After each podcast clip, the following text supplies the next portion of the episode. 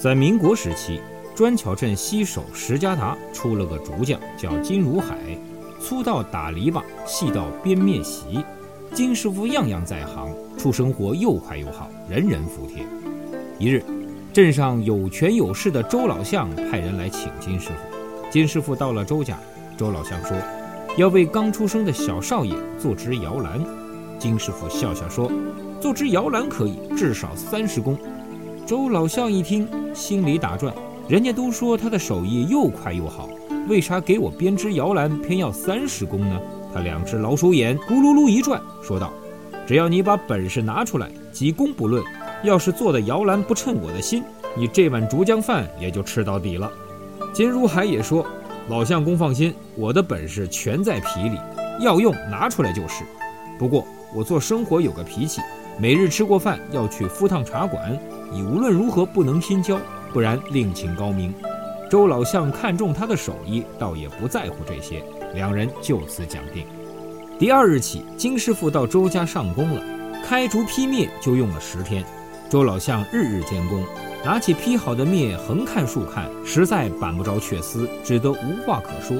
一晃又是十天，摇篮只扎成元宝壳，金师傅却不忧不急，日日敷茶馆。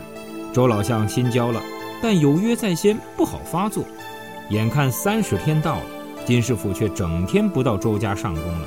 周老相沉不住气，寻到茶馆里，只见金师傅在扯《山海经》。金师傅见老相公寻到茶馆，连忙打招呼：“放心，老相公放心，后天一定交货。做的不称心，不要你工钱。”周老相气呼呼地走了。过了两日，周相公正要出门，金师傅喊住了他，说是摇篮编好了。周老相跟他去一看，眼前顿时一亮。只见这只摇篮编得实在精巧，四周是云头花朵，八仙活灵活现，棉席上编出雀鹿同春图案，泼盆水上去，滴水不漏。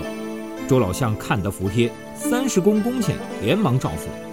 事后，金如海在敷茶馆时揭穿底细，原来凭他的手艺，这只摇篮只销十公。只因当时有位说书名家在茶馆里讲三打大名府，他想有头有尾听个结果，才拖成了三十天。周老相尽管会算，却连金师傅敷茶馆听书也付了工钱。从此，巧匠金如海就越加出名了。